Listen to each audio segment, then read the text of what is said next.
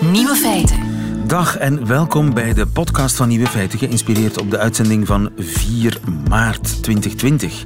In het nieuws vandaag dat ook dieven zich kunnen vergissen. Het gebeurde in Cleveland, Ohio. Een 32-jarige man hoorde rond twee uur s'nachts gestommel in zijn appartement. En toen hij in de gang ging kijken wat er aan de hand was, stond hij plots oog in oog met twee gewapende inbrekers. De mannen begonnen zich uitgebreid te excuseren, want ze hadden zich van appartement vergist. Ze verzekerden de bewoner dat hem niets zou overkomen, maar nu ze er toch waren, wilden ze wel van de gelegenheid gebruik maken om van alles mee te nemen. 800 dollar cash bijvoorbeeld, een iPhone, een spelcomputer en autosleutels. Excuseren, maar dan toch stelen. De nieuwe feiten vandaag. Super Tuesday had de beslissing moeten brengen over de democratische presidentskandidaat, maar het kan nog twee kanten op. Biden of Bernie. 80% van de verloren voorwerpen in Tokio vinden hun weg naar de eigenaar terug. 80%. Meisjes met anorexia nervosa worden online benaderd door seksuele roofdieren die zich uitgeven als coaches die hun nog dunner kunnen maken. En de coronacrisis zet ook Nico Dijkshoorn aan het denken. Veel plezier. Radio 1. Nieuwe feiten. Is de beslissing gevallen? Heeft Super Tuesday duidelijk gemaakt wie het tegen Trump gaat opnemen op 3 november? Bernie of Biden? And they want a nominee who's a Democrat, a lifelong Democrat, a proud Democrat, an Obama Biden Democrat. What we need is a new politics, This all starts with a revival of decency and honor and character. One of us in this race led the opposition to the war in Iraq. You're looking at him. Another candidate voted for the war in Iraq. Folks, winning means uniting America, not sowing seeds of division and anger and hate. Thank you all very much. So get back up and take back this country. Let's go on to the White House. Thank you. Bernie Sanders en eh, Joe Biden. Tussen die twee zal het gaan eh, als het erom spant om eh, de kandidaat te worden voor de Democraten voor het Witte Huis. Michiel Vos, goedemiddag. Goedemiddag. Onze man in New York, maar vandaag bij ons. Super Tuesday gisteren in Amerika, de belangrijkste dag van de Amerikaanse voorverkiezingen. Voorverkiezingen in 14 staten, waaronder twee hele grote, Texas en Californië. Na Super Tuesday is bij de Democraten 40% van de delegees aangeduid die op hun beurt de kandidaat, de presidentskandidaat, gaan aanduiden in juli op de conventie. Om maar even te schetsen hoe belangrijk het is. Na Super Tuesday weten we het meestal zo'n beetje wie het wordt. Weten we het ook dit jaar? Joe Biden is back. Dat weten we in ieder geval. Joe Biden was doodverklaard zo'n beetje drie dagen geleden. Kwam terug via South Carolina. En zeker inderdaad gisteren, Super Tuesday. We weten nog niet wie er gaat winnen. Daar moet je heel voorzichtig mee zijn. Het gaat op en neer. Al die staten, altijd een beetje cliché, zijn enorm verschillend. En stemmen op verschillende manieren. Maar dat Joe Biden nu zeg maar de man is. De man in het midden, letterlijk en figuurlijk. Dat het establishment Uit de ook terug politieke is. dood opgestaan. Uit de het- politieke dood opgestaan. Enige weken voor Pasen, the man from the dead, hè, has brought back from the dead. Als je dat metalen geluid hoort, lieven in zijn stem bij ja, Joe Biden, dan ja. weet je dat hij aan de top zit. Dan is hij terug. Dat, Dan is hij wakker. ja, dan is hij wakker. en, laten we eerlijk zijn, hij was een jaar lang niet wakker. Hij was een jaar lang Suf. asleep. Sleepy Joe werd hij genoemd door Ik Trump. dacht- en er zat wel iets in. Opa ga kaarten. Opa, ga kaarten, ga bingo spelen in het verzorgingstehuis. Ga naar Florida, waar je behoort. Toch niet meer in Delaware, niet meer in Washington, niet meer in het centrum van de macht. Inderdaad, zijn energie was overgenomen door mensen als Pete Buttigieg, hè, Mayor Pete of Bernie Sanders. Eh, bijna Wat is net er zo met hem gebeurd? Ja, hij is dus via de zwarte stem, we moeten het allemaal even heel raciaal zeggen, want het gaat over Amerika. Via de zwarte stem in South Carolina, in de voorverkiezingen van de Democraten zo belangrijk, is hij weer teruggekomen. Hij werd ondersteund door een belangrijk politicus in South Carolina, een Jim Clyburn. Die naam kunnen we vergeten, maar dat is een hele belangrijke man. Die stond naast hem vorige week, zei. Jim, eh, Joe Biden is the man. He's the man who's going to do it. Hij kan Trump verslaan. De goal voor elke democraat is het verslaan van Trump. En men denkt, niet iedereen, maar men denkt binnen de Democratische Partij... Joe Biden kan dat beter dan Bernie Sanders. Daar zijn we nu achter. En Biden uh, appelleert aan een zwart publiek aan een zwart publiek. Hij appelleert aan een ouder publiek. Hij appelleert aan een meer moderate, een meer gematigd publiek. Wat woont in de buitenwijken, niet zozeer in de steden. Niet zozeer jong is, dat is Sanders. Niet zozeer al te hoog opgeleid. Biden doet het ook goed bij minder hoog opgeleid. Doet het goed bij, laten we zeggen, working class of iets daarboven blank, maar ook inderdaad zwart, waar Sanders niet zo goed zit. Dus hoe komt dat? Ja, Biden is een man altijd geweest hè, met een soort van katholieke gewone jongens imago uit een gewone staat. Uh, blue collar roots. Een man met een vader die gewoon een gewone baan had als iedereen. Joe Biden is altijd gewoon our Joe gebleven. Bernie Sanders is dat natuurlijk ook. Heel diep op links. Maar die is een beetje toch meer een wat linkse... Professorale. professorabele drammer geworden. Ja.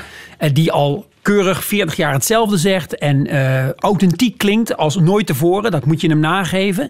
Maar wel iemand die natuurlijk door de gewone democraat, voor zover die nog bestaat, gezien wordt als iemand die wel heel erg aan, de, aan het hek staat te rammelen en zeggen er moet revolutie komen, er moet fundamental change komen, Amerika moet op de schop, alles moet anders. Dat is voor veel Amerikanen, hoewel het niet altijd goed gaat voor veel Amerikanen, toch wel wat te ver. Ja, dus Biden verrassend eh, sterk. Heeft hij, Californië heeft hij toch niet binnen? Texas heeft hij nee, binnen? Nee, Californië heeft hij niet binnen, want daar zitten veel hoogopgeleide jongeren, maar ook Latino-voters. En daar doet uh, Sanders het ook heel goed in, in die categorieën.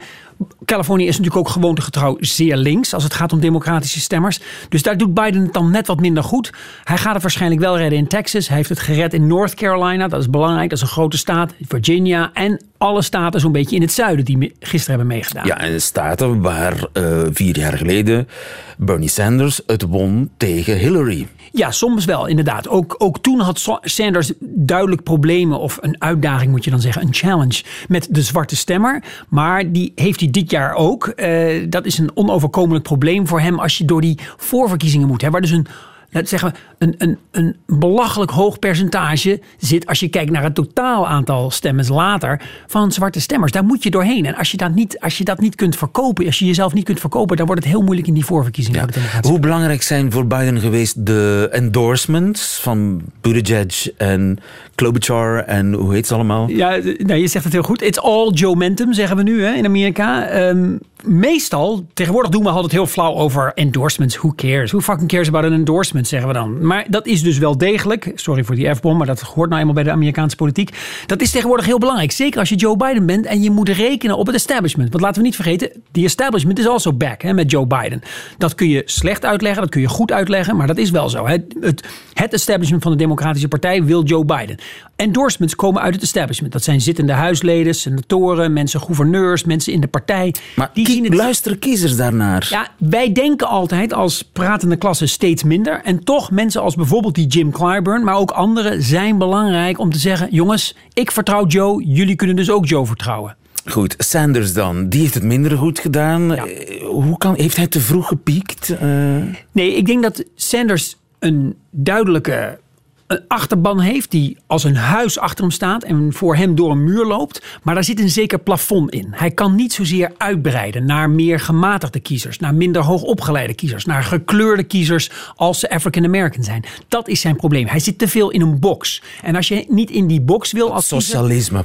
Ja, de socialistische box. Die wij, hè, in Amerikaanse ogen vinden we hem zeer links. In jullie Europese ogen zou dat wat minder zijn. Maar die box is, die heeft ook iets vijandigs. Hè. Daar wordt steeds over geklaagd. De Bernie Bros zijn nogal vijandig tegenover mensen die niet voor, voor Bernie zijn. Het is een beetje ja of nee. Ja, een beetje Trumpiaans. Beetje maar dan Aan de, dus misschien is hij wel de ideale vechtjas die je tegen hem Dat zou je heel goed kunnen zeggen. Dat, hè, Bernie lijkt een beetje op Trump. Alleen dan natuurlijk over links met totaal andere ideeën. Maar hij is populistisch. Hij is een man die authentiek uit de buik praat, niet zozeer uit het hoofd. Het is een man die eigenlijk heel hard ook tegen zijn eigen partijcampagne voert. Hè. Bernie voert ook campagne tegen de Democratische Partij, dat deed Trump ook. En zie daar nu de, de koningin van het midden, de koning van het midden, Joe Biden, die er een beetje mee van doorgaat. Ja, uh, ik vroeg me af, heeft uh, Super Tuesday de beslissing gebracht? Eh, ja, we moeten nog heel even voorzichtig zijn. We moeten even voorzichtig zijn, want ook omdat... We Eigenlijk niet. Nog eigenlijk niet, want Joe Biden heeft wel teruggeslagen nu. Maar die race is lang. Er komen nog heel veel staten. Bijvoorbeeld New York, Illinois, eh, Michigan zelf. Eh, er komen nog allerlei staten die belangrijk zijn. En die ook belangrijk zijn op 3 november. Tijdens de eigenlijke verkiezingen. hè, De zogenaamde swing states. Hoe doet een Biden daar het? En... Wellicht zakt hij weer terug in die soort van hibernation. Hoe zeggen we dat? Die bruine beer, Winterslaap. De winterslaap van de bruine beer. Die, en dan vertrekt dat staal in zijn stem. Dat vertrekt dan weer. Dat is hij dan Ja. gisteren zegt, we're back. Dat willen we horen Ja. van Joe Biden. We willen zo'n man hebben die op de... Op de, op Ja, de ze zijn allebei 77, 78. ja, iedereen is boven de, boven de 105 in deze race. Wie de, wie de jongste is trouwens, lieven, is de president zelf. Dat is een jonkie vergeleken bij al deze kandidaten. Die is, die is pas Bizar. 74 of zo. Pas 73, wordt in juni pas 74. Niks. Goed, maar het is eigenlijk nog niet gespeeld. Het is Nee, eigenlijk het is nog iets te vroeg, denk ik. Het is nog iets te... Michiel Vos, dankjewel. Geen dank. Goedemiddag. Nieuwe feiten. Hoe groot is de kans dat u uw laptop of uw portemonnee terugkrijgt als u die ergens in de stad of op de trein per ongeluk achterlaat? Zeg eens wat, 3%, 6% misschien? In Japan is dat 83 Vele de Vos, goedemiddag. Ja, goedemiddag. Verre Oostenkenner, mag ik jou noemen. De Japanners die maken zich sterk overigens dat de Olympische Spelen gewoon gaan doorgaan. Ja, nog, Corona of geen corona? ja, nog altijd, al, al, hoewel er gisteren een eh, bevoegd persoon was die sprak over eventueel uitstel naar later op het jaar. Dat is de eerste keer dat ze zoiets laten horen. Dus het is nog niet absoluut zeker, maar alle voorbereidingen gaan door. Alles gaat gewoon Ze gaan door. eh, ze beginnen binnenkort met de toorts rond te lopen. En eh, een van de maatregelen is dat ze daar liever geen publiek bij willen. Maar de toortsceremonie gaat voorlopig verder. Ja, maar de zou- Japanners laten zich voorlopig niet kennen. Nee. Eh, of juist wel, wie weet. Eh, nu, eh, mocht ik deze zomer naar Ginder gaan, hoef ik mij kennelijk niet al te veel zorgen te maken over mijn Nee. spullen. Nee, je vertrekt met identiteitskaarten, paspoorten, gsm's, laptops en je komt met al die dingen terug, lieven. Ook Ja. al heb je ze Om het even waar laten liggen. echt waar. Ja, dat is zo. Ja. Nergens ter wereld vinden verloren voorwerpen zo vaak hun Ja. eigenaar terug als in eh, Japan. Zijn daar cijfers over? Daar zijn eh, een heleboel cijfers over. Eh, ik denk 2018 is er een groot onderzoek gebeurd. groot Tokio. Kleine 40 miljoen inwoners, zijn toen meer dan 4,1 miljoen verloren voorwerpen ingeleverd bij de politie. Want dat is wat er gebeurt. In eerste instantie, en dat heb ik zelf ook al een aantal keer meegemaakt, komt er iemand jou achterna gehold met jouw spullen.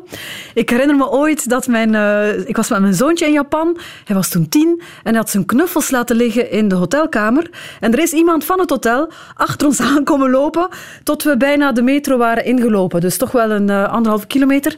En ik zie die dame daar nog hijgend staan met die twee knuffels. Wij waren al door de metro gepasseerd om die te geven aan mijn zoon. Dus ze komen, ja, ze komen achter je aan. Al uitgecheckt en al. Je, je- Uitgecheckt en al, vertrokken. We gingen naar een andere stad. Die knuffels, ja, is daarmee komen is, achterna dat, is lopen. dat een soort ingebakken dienstbaarheid die erin zit in de Japanse Ehm, cultuur? Ja, ik was eigenlijk met de cijfers bezig. ja, ja, ja. even aan het afdwalen. Ja, eh, eerste cijfers. Ja, ik ga even de cijfers. Ze zijn toch indrukwekkend. Hè? Dus 4,1 miljoen verloren voorwerpen ingeleverd bij de politie. Dus dat zijn dingen die niet, hè, waar mensen niet achteraan zijn komen lopen. 4 miljoen, Ja. meer Waar- dan 4 miljoen voor- verloren voorwerpen bij de politie Ja. binnengebracht. Waarvan 130.000 mobiele telefoons. En 83% daarvan is terug naar de oorspronkelijke eigenaar gegaan. Dat is enorm, enorm veel. Eh, meer dan een half miljoen identiteitskaarten. Ook daar drie vierde terug bij de eigenaar. En cash? Wordt ook cash Ja. binnengebracht? Ja, portefeuilles worden er ook heel veel verloren. Cash ook. Daar wordt heel veel cash terug binnengebracht bij de politie. Eh, in 2018 ging dat om 3,8 miljard yen in Groot-Tokio. Daar hebben we het over. Dat is zo'n 31 miljoen euro. Een heleboel geld. En drie Meer dan kwart 30 van dat- miljoen euro Ja, cash gewoon bij de politie ja, binnengebracht. en meer dan driekwart van dat bedrag komt uiteindelijk terug bij de eigenaar. Eén uitzondering, paraplu's. er worden heel veel, het regent heel vaak, het stortregent Paraplu's zijn van geregeld. iedereen. Paraplu's zijn van iedereen, die worden ook wel ingeleverd, die worden nooit opgehaald. ja. Mensen, ja, dat, dat is een Paraplu's zijn van uitzondering. iedereen. Dat, ja. dat, is, ja, dat is gewoon zo. Ja, voilà. Nu, zit daar een dienstbaarheid ingebakken? Is, zit dat in de Japanse Ja. cultuur? Om te beginnen is het zeer goed georganiseerd eh, om, om dat voor elkaar te krijgen. Hè. Ze hebben ook al die cijfers, omdat er overal in Tokio, in heel Japan, maar in Tokio ook, kleine, hoe zal ik het zeggen, gemeenschapspolitiekantoortjes zijn. Hele kleine kantoortjes, vaak maar een box of een klein uh, ja, een, oh ja, in Rome zie je ook, kamertje. hè? Van, Ja. van die, van die Ja, in, in China heb je... Kioskjes Ja, bijna. kioskjes of één klein bureautje dat open is, hè, waar, waar mensen ook gewoon binnen kunnen stappen. Je kan daar ook binnen gaan als je de het weg wordt je kwijt bent. makkelijk gemaakt. Het wordt je heel makkelijk gemaakt. En je gaat daar binnen met een laptop, een gsm, whatever. En er wordt ook meteen, er is een agent die een dossiertje opmaakt. Alles wordt heel mooi genoteerd, wordt daar een maand bewaard. Na een maand gaat er naar een centraal depot in Tokio. Dat zou ik eigenlijk wel eens willen zien. Zes verdiepingen met miljoenen verloren voorwerpen die daar allemaal worden bijgehouden. Wordt ook geprobeerd om aan de hand van eventuele gegevens of een naam die op die voorwerpen staan, om de eigenaar terug te vinden. Dus dat maakt met heel dat systeem ja, dat het al Het wordt heel serieus is. genomen. De- Er is ook Heel ernstig Er genomen. zijn mensen die echt alleen maar dat doen. Zo van, Ja. van wie zou deze laptop kunnen zijn? Ja, ja, dus die mensen in die gemeenschapspolitiekantoortjes houden zich daarmee bezig. En ja, verloren gelopen toeristen ook de weg wijzen, dat doen ze daar ook. Ehm, in China heb je dat ook, hè, dat soort kleine kan- politiekantoortjes, maar daar is dat eerder, ehm, daar hangen camera's aan de buitenkant en daar is het van, wij zien u altijd, wij controleren u. Dus er is een heel groot verschil tussen China en Japan, dezelfde soort instelling, buurtpolitie. In Japan echt om mensen te helpen, een service, en in China toch eerder van... Ja, wij zien u overal en altijd. Dus Ja. een klein verschil. Ja, het wordt je heel makkelijk gemaakt. Er is een hele structuur. Er wordt heel veel in geïnvesteerd in het eh, terugbrengen van verloren voorwerpen. Maar dat is geen toeval natuurlijk. Ja, Zit het ook in de Japanse cultuur? Ja. Ehm, ja, er worden allerlei studies aan gewijd. Een van de dingen, en dat vind ik een heel mooie uitleg, is dat het zou te maken hebben met het Shintoïsme. De oude ja, natuurgodsdienst van Japan eigenlijk, die ervan uitgaat dat alle objecten een ziel hebben. Dus, en als alle objecten een ziel hebben, ja, dan moet je daar ook heel goed op letten. Dan zijn dat heel waardevolle, belangrijke dingen. En dan ga je proberen om die naar een eigenaar terug te krijgen. Ehm, ik herinner me, maar dat is nu nog eens Het klinkt alsof je dat niet echt gelooft. Ja, hm. Dat dat werkt op die manier. Dat is nog. een van de. En het andere natuurlijk, het meest voor de hand liggende, en dat geloof ik natuurlijk wel, is eh, ja, het soort samenhorigheidsgevoel in Japan. Je bent maar iemand als je deel uitmaakt van een groter geheel. Van een gemeenschap, van een redactie hier, hè, van, een, van een bedrijf, van een familie, van een dorp. Dat bepaalt jouw eigenheid. Dus dat maakt ook dat je verantwoordelijkheid hebt tegenover die gemeenschap. En dat je dus dat soort diensten gaat doen eh, aan de gemeenschap. Een, een ander aspect is bijvoorbeeld als je in Japan een winkel binnengaat, dan staan daar altijd mensen klaar om jou te verwelkomen en om jou te groeten. Emma buigen, dat hoort er Emma ook bij. Emma Buigen. Ehm, maar, maar een deel van hè, we brengen dingen terug heeft daar ook mee te maken. En ik herinner mezelf een heel mooi voorbeeld. Ik was in Japan net na de tsunami 2011. Heb daar heel veel verwoeste dorpen gezien. Huizen die leeg stonden of kapot waren. Er was heel weinig diefstal. Terwijl je zou kunnen zeggen, dat ligt hier allemaal, die huizen staan open. Integendeel, wat mensen deden was eigenlijk uit de modder voorwerpen halen en die langs de kant van de weg zetten. Dus mensen die iets verloren waren, die een huis kwijt waren of familieleden kwijt waren, die konden nog terugkomen naar de plaats waar ze woonden en andere vrijwilligers hadden daar eigenlijk spullen uit de modder gehaald. Beeldjes, kopjes, foto's, knuffels en die werden niet gestolen. Al die dingen werden heel mooi uitgestald langs de kant van de weg, zodat de eigenaars eigenlijk die dingen nog konden terugvinden. Hulde. Hul, ja, Hulde mooi, aan de mooi. Japanners. Ook Ja. dat is eh, Japan. Ja. Maar goed, of ik naar Japan moet voor de Olympische Spelen, dat valt nog wel even af te wachten. Ja, dat valt even af, toch? Sowieso, als toerist, als reiziger heb je daar een hele fijne ervaring. Hè? Want iedereen staat voor jou klaar, loopt achter je aan met jouw spullen. Trein op tijd. Om daar, trein op tijd, om daar te wonen is het iets ingewikkelder. Want ja, dan ben je een deel van die gemeenschap. Dan moet je ook aan Moet je allerlei van alles. regels, moet je van alles, van alles. allerlei regels volgen. En dat heeft toch ook iets minder prettige aspecten. Dankjewel, Vele de Vos. Goedemiddag.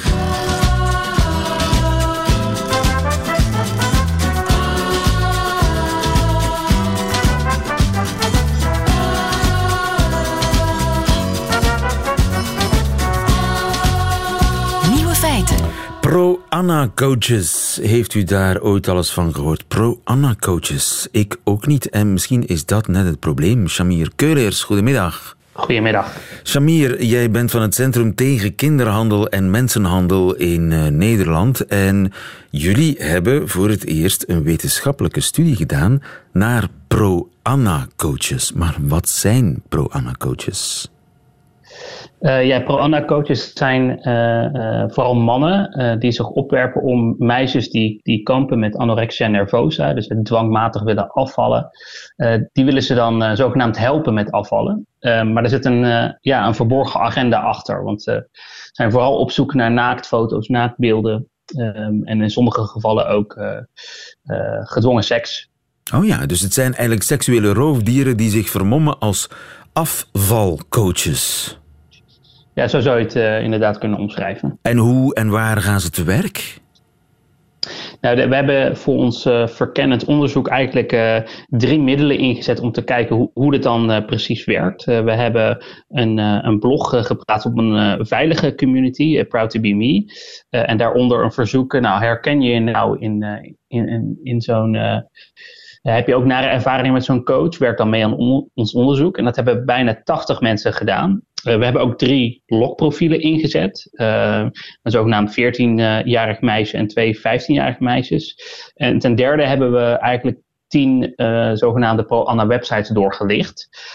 ja, en, en Pro-Anna websites, wat zijn dat voor websites? Ja, ja, ja nou dat zijn dus uh, nou ja, jonge meisjes en jonge vrouwen die zich uh, op online uh, begeven op websites waar anorexia eigenlijk verheerlijkt wordt. Um, en daar zoeken ze steun en hulp. dus daar plaatsen ze ook berichten van, goh, wie wil mij helpen om af te vallen? Voeg me dan toe op Kik. En Kik is weer een anonieme chatapplicatie. Um, en daar, daar gebeurt het veelal. Ja, en dus die uh, pro-Anna coaches die zoeken contact via online, via sociale media, zoeken die contact met uh, veelal meisjes met anorexia nervosa, die maar al te graag uh, willen ingaan op iemand die voorstelt van ik weet hoe het moet. Ik weet hoe je nog, ja. nog minder kunt eten en nog dunner kunt worden. Ja, ja, daar gaan ze gretig op in. Hè. Daar spelen ze op in. En anorexia nervosa is echt een ziekte. Uh, dus deze meisjes die willen uh, dwangmatig afvallen. Uh, en op die kwetsbaarheid, daar, daar spelen ze heel erg op in. Dus zij werpen zich op als, als de afvalcoach. Maar dan moet je wel luisteren naar wat ik zeg. dan moet je wel volledig je onderwerpen. Dan moet je foto's sturen, ook naaktfoto's. in vaak, wordt daar vaak, er wordt vaak om gevraagd. Um, er wordt ook in 59% eh, van de gevallen werd er gevraagd om fysiek af te spreken. Um, en van de mensen die hebben meegewerkt aan ons onderzoek, daar is 21% daarvan uh, is daar ook op ingegaan. Um, en ja, daar is ook uh, gedwongen seks heeft daar ook uh, plaats gevonden, ook met minderjarigen. Ja, alsof die mensen nog geen problemen genoeg hadden. Komt dat er nog eens bij? Ja, zeker. Ja, deze, deze meiden, jonge vrouwen hebben onze hulp, uh, steun en bescherming nodig. Uh, en deze mannen die, uh, die doen het tegenovergestelde. Die, ja, die buiten die kwetsbaarheid uit. En dat is echt heel erg ernstig. Ja, jullie hebben ook lokkers ingezet, lokprofielen gemaakt. ja. Wat heb je met die coaches gedaan die daarop afkwamen? Nou, wij, hebben, uh, wij zijn gewoon het gesprek aangegaan. Om te, uh, dus wij hebben ons opgeworpen als uh, nou, bijvoorbeeld een 14-jarig meisje. Um, en, en gevraagd van, goh, wil ik graag afvallen? wie kan mij daarbij helpen? En binnen no time werden we toegevoegd, hè, ik noemde het al even, de anonieme chatapplicatie Kik. Um, werden we daar toegevoegd door mannen en die gingen het gesprek met ons aan. dus zij vroegen heel snel al om, om foto's ja. en om beeldmateriaal. en in één geval... Um, werden we ook ongevraagd eh, toegevoegd aan een uh, groepschat waar ook kinderporno werd gedeeld. Uh, en toen hebben we de, de politie ingeschakeld, want ja, het is niet onze taak om een opsporing te doen. Ja. Heb je um, enig idee wat voor, wat voor mensen dat zijn? Heb je, heb je een soort profiel van, van dat soort pro coaches? Ja, het zijn, het zijn vooral mannen. Um, maar nee, we hebben niet een heel scherp idee wat er nou precies achter zit. Um, kijk, je moet ook afgaan op wat ze zelf zeggen. Uh, maar wij hebben echt een verkennende studie gedaan. We hebben ook gisteren het rapport aangeboden aan de Tweede Kamer, ons parlement. En daar ook gepleit voor onder andere een nader onderzoek. Want ja, we, hebben, we zijn geschrokken van wat, we hebben gevonden, maar we hebben ook nog heel veel vragen. Ja, het is nog grotendeels onbekend terrein, maar ik neem aan dat het niet ophoudt bij de Nederlands-Belgische grens, dat, dat hier in België dit ook voorkomt. Ja, de, daar is, om dat echt uh, hard te kunnen maken, zou je ook uh, onderzoek moeten doen. Um, maar wij weten bijvoorbeeld uh, dat het in het Verenigd Koninkrijk ook speelt. Daar heeft de The Guardian een long read over geschreven. Dus het zou mij verbazen, laat ik er dan zo zeggen, dat het als het niet plaatsvindt in België. Um, dus daar ja, ook gelijk de oproep om aan, aan de maatschappelijke organisaties en de politie en het Openbaar Ministerie in België om hier ook goed naar te kijken. Ja, om... Want er gebeurt heel veel online um, en ook bij deze kwetsbare groep. Ja, een kwetsbare groep die uh, alles behalve dit kan uh, gebruiken. Jullie rapport met aanbevelingen is gisteren neergelegd in het Nederlandse parlement, zoals je zei. gaat daar iets ja. mee gebeuren, hoopt u? Wat, en wat zou er dan mee moeten gebeuren? Ja, wij we zijn gisteren in gesprek gegaan met Tweede Kamerleden. Zij hebben ook een debat aangevraagd met de minister van Justitie. Dus dat gaat op, uh, op korte termijn gaat dat uh, plaatsvinden. Um, er komt daarvoor ook nog een uh, kabinetsreactie van, van het ministerie. Um, en wij vragen eigenlijk drie dingen. Wij vragen om gerucht, gerichte bewustwordingscampagne. Um, ook gericht op, de, op deze groep, pro-anorexia. Uh, of de, de, meisjes die kampen met anorexia en hun zorgverleners. Om te kijken, hey, als je nou zo'n meisje behandelt, uh, vraag je dan ook door naar wat ze online doet. En of ze contact heeft met zulke coaches. Dat gebeurt op dit moment niet. We pleiten ook voor een uh, online opsporingsstrategie. Um, vanuit het Openbaar Ministerie en politie. Dat ze online ook, dus net zoals wij hebben gedaan, logprofielen inzetten. Inderdaad, ja. Exact. Um, maar de politie kan er uiteraard veel verder in gaan. En in Nederland is onze wet ook aangepast, zodat, uh, uh, zodat de politie daar ook verder in, in mag gaan, waar wij dat niet kunnen en niet willen. Um, maar dat, uh, naar ons idee gebeurt dat nog amper. En ten derde is onze oproep: ga nou, uh, schep nou de mogelijkheid van vervolgonderzoek. Laat ons of iemand anders nou doen om te kijken wat gebeurt er nou op het deep of dark web. He, want wij hebben alleen kunnen kijken naar tien openbare websites. Ja, misschien was dat het topje van de ijsberg. Zijn. Exact, exact. Nou ja, uh, uh, het, het, spreekt voor zich dat uh, wij hebben alleen maar tien websites bekeken en geen van allen van die websites waren schoon. En inmiddels door alle ophef, ook door ons rapport, zijn er zeven van de tien offline. Dus dat is positief. Alleen zijn ze uh, underground gegaan? Ja, we weten het niet. En daar is nader onderzoek echt voor nodig. Nader onderzoek is nodig. Daar begint het mee. Shamir Keuleers, dankjewel. Goedemiddag. Dank u wel. Radio 1. Dat waren ze, de nieuwe feiten van 4 maart. Behalve die van Nico Dijkshoorn. U hoort ze in het middagjournaal. Nieuwe feiten. Middagjournaal. Beste luisteraars. Door het coronavirus denk ik de laatste dagen veel meer aan mijn vader en moeder. Allebei gestorven aan Alzheimer. Een ziekte waar geen mondkapje tegen helpt. Ik mis mijn vader zijn commentaar op deze epidemie. Die zou daar op zijn bekende half ironische manier wel iets over hebben willen zeggen, denk ik. Hij zou hebben gezegd: Niek, je moet ook helemaal niet naar Italië gaan, want daar wonen Italianen. Die eten ijs in horentjes van koek. Dan weet je eigenlijk al genoeg. Italianen komen tot je heup dan ben je kwetsbaar, want het coronavirus dat zweeft ongeveer ter hoogte van je kruis. Als je naar een land wilt en ze moeten eerst een tunnel door een berg heen boren, dan hoeft het voor mij al helemaal niet meer. Graag of niet. Dan ga ik toch lekker naar Texel op vakantie. Daar sterven alleen schapen, nooit mensen. Mijn vader kwam graag ergens aan met een boot. Zelfs kleine veerpontjes gaven hem even het idee van vertrekken en aankomen. Ik vermoed dat dat hem gelukkig maakte. Een eiland en dat de lokale bevolking twee weken lang van hem kon genieten. Dan hadden die ook eens een keer iets leuks. Mijn moeder, als zij nog zou hebben geleefd, dan vraag ik me af of ik het coronavirus aan haar zou hebben kunnen uitleggen. Ze was heel erg verward aan het eind van haar leven. Ik zou misschien wel een poging hebben gedaan. Luister, mam, het is net als de griep, maar dan met een andere naam. Ja, ik weet dat jij nog makkelijk een zak aardappelen boven je hoofd kunt tillen, maar dat is niet echt een verdienste waar dit virus mens op selecteert. Mam, je zit nu toch al een half jaar binnen, dus niet opeens naar buiten gaan, hè? En zomaar met Italianen gaan praten, beloof je dat? Luisteraars, het is een vreemde jaloezie die ik de laatste weken voel. als ik mensen bezorgd hoor spreken over hun ouders. Al had ik mijn ouders van top tot teen ingesmeerd met desinfecterende handgel. Zij hadden allebei een ziekte die zich helemaal nergens iets van aantrok. Ik mis deze dagen het knagen in mijn achterhoofd.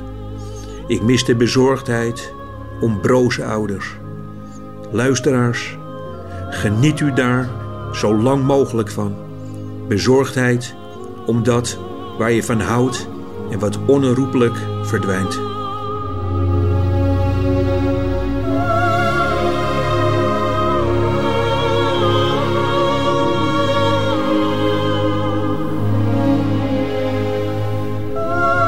Nico Dijkshoorn in het middagjournaal einde van deze podcast. Wilt u nog de volledige uitzending horen met de muziek erbij? Dat kan natuurlijk ook via de app van Radio 1. En meer podcasts vindt u op de site. Tot een volgende keer.